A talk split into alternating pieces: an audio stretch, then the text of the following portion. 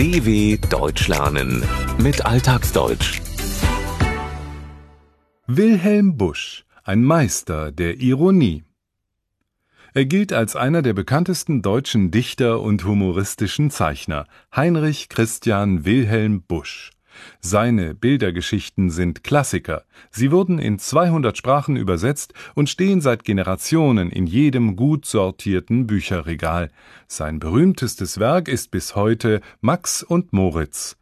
Doch wer war dieser Wilhelm Busch, der 1832 in einem kleinen niedersächsischen Dorf geboren wurde? Glaubt man seiner Biografin Eva Weisweiler, war er vor allem gern allein. Also, dass er ein Einsiedler und Eigenbrötler war, das hatte sich ja schon weitgehend herumgesprochen. Ja, und dann äh, war für mich natürlich überraschend, dass doch weit über das Eigenbrötlerische hinaus, sagen wir mal, eine sehr bedenkliche äh, psychische Konstitution bei ihm vorherrscht. Wilhelm Busch wuchs in einem behüteten Elternhaus mit sechs Geschwistern auf. Insofern ist es eigentlich seltsam, dass er später immer allein sein wollte, dass er zum Eigenbrötler, also zu einem Außenseiter und Sonderling wurde. Als er älter wurde, führte Buschs Schwester Fanny seinen Haushalt. Besucher ließ er nicht zu und verbot auch Fanny ins Dorf zu gehen. Er wurde zum Einsiedler, zu jemandem, der am liebsten allein ist. Gesundheitlich ging es ihm bald schlecht. Trotzdem rauchte er weiter 40 bis 50 Zigaretten am Tag und trank zu viel. Offenbar war seine psychische Konstitution bedenklich, seine seelische Verfassung war nicht sehr gut. Doch zurück zu den Anfängen, bevor Wilhelm Busch zum Eigenbrötler wurde. Als junger Mann hatte er zunächst Maschinenbau studiert, sein Traum war es aber, Maler zu werden. Er überredete die Eltern, ihm ein Kunststudium zu finanzieren, doch er brach es ab. Sein Talent reichte nach eigener Einschätzung nicht. Mit dem Zeichnen begann Busch dann, um überhaupt etwas Geld zu verdienen. Er wollte nämlich um 1862 die 17-jährige Kaufmannstochter Anna Richter heiraten und eine Familie gründen. Doch ihr Vater lehnte den 30-jährigen Bewerber ab, denn er wollte seine Tochter keinem Künstler ohne regelmäßiges Einkommen anvertrauen. Wie sollte er auch ahnen, dass Busch später mit Max und Moritz weltberühmt werden sollte? Der erste Verleger lehnte das Buch übrigens ab. Dem zweiten, Kaspar Braun, gefiel die Geschichte. Er zahlte Busch 1000 Gulden, das entsprach etwa zwei Jahreslöhnen eines Handwerkers und war für den noch unbekannten Zeichner sehr viel Geld. Und so erblickten am 4. April 1865 Max und Moritz mit einer Auflage von 4000 Stück das Licht der Welt. Ach, was muss man oft von bösen Kindern hören oder lesen. Wie zum Beispiel hier von diesen, welche Max und Moritz hießen.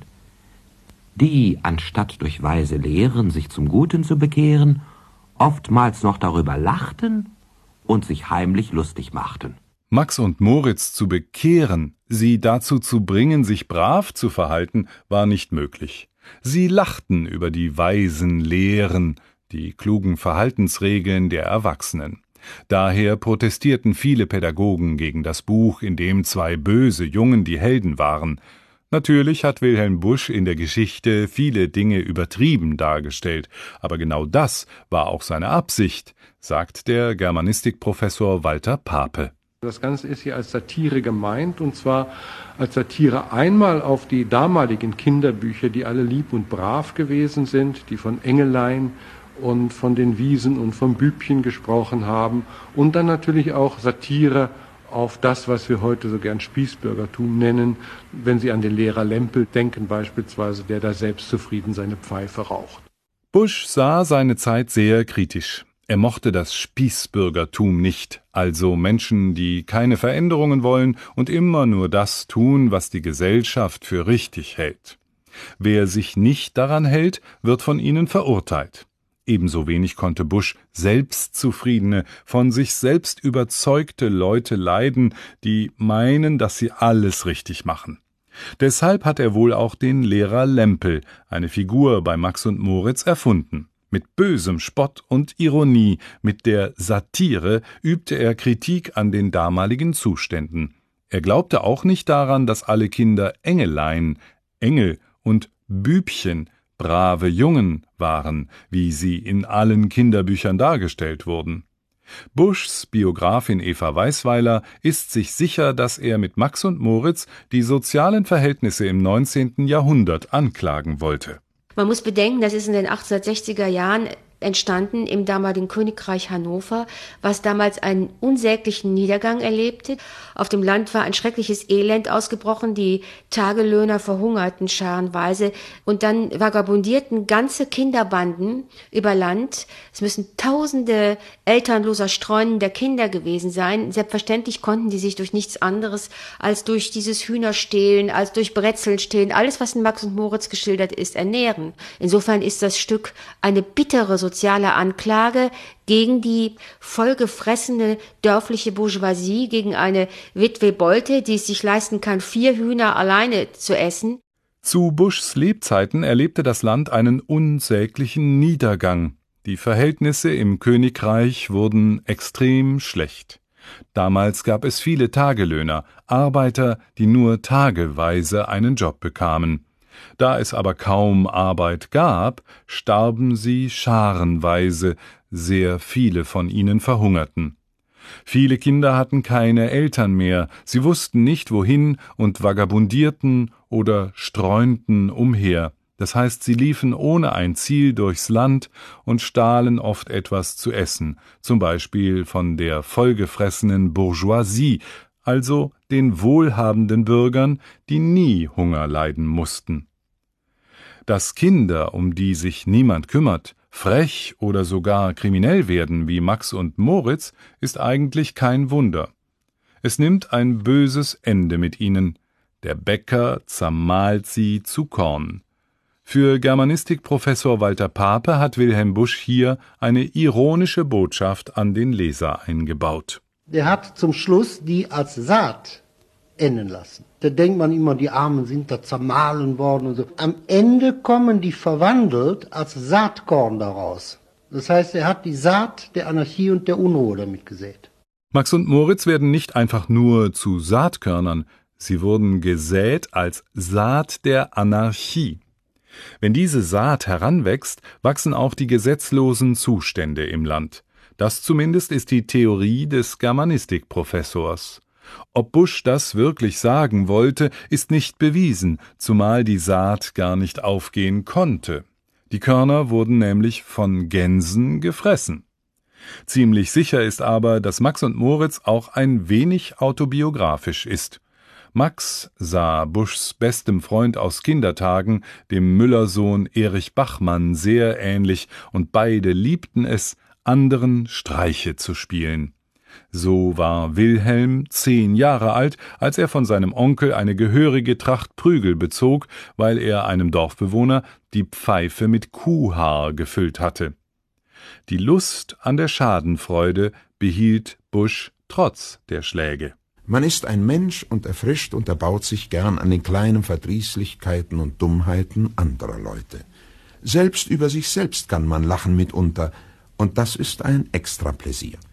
Busch erbaute sich, er erfreute sich an den Verdrießlichkeiten, den Ärgernissen und unangenehmen Dingen, die andere Leute erlebten. Heutzutage ist das Wort nicht mehr sehr gebräuchlich, genauso wenig wie Pläsier, was so viel wie Vergnügen bedeutet. Dieses Pläsier empfanden damals die Leser von Max und Moritz, denn noch zu Lebzeiten Wilhelm Buschs wurde das Buch ein Kassenschlager. Die erste Übersetzung erschien 1866 in Dänemark. Es folgten eine englische und 1887 sogar eine japanische Ausgabe. Es war der Anfang seiner erfolgreichen Karriere, in der er viele weitere Geschichten wie Die fromme Helene oder Fips der Affe zu Papier brachte. Ganz nebenbei erfand Busch damals auch die Sprache des modernen Comics. Schwuppdiwupp, Ritze Ratze, Kritze Kratze, Knusper Knasper. All diese Worte sind Lautmalereien, die bis dahin unbekannt waren. Für viele bekannte Comiczeichner ist Busch bis heute eine Inspiration. Dabei wollte er längst nichts mehr von seinem zeichnerischen Werk wissen, als er 1908 im Alter von 75 Jahren starb. Für 50.000 Goldmark hatte er sämtliche Rechte an seinen Bildergeschichten abgetreten, um die letzten 13 Jahre zurückgezogen, hinter langem Bart und unter einem tief ins Gesicht gezogenen Hut in einem kleinen Dorf zu verbringen. Doch Busch bleibt unvergessen und die Leser schätzen die Arbeit des Meisters der Ironie nach wie vor.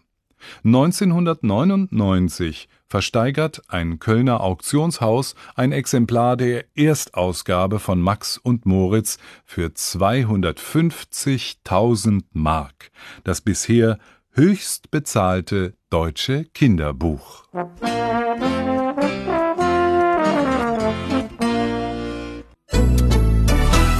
dw.com/alltagsdeutsch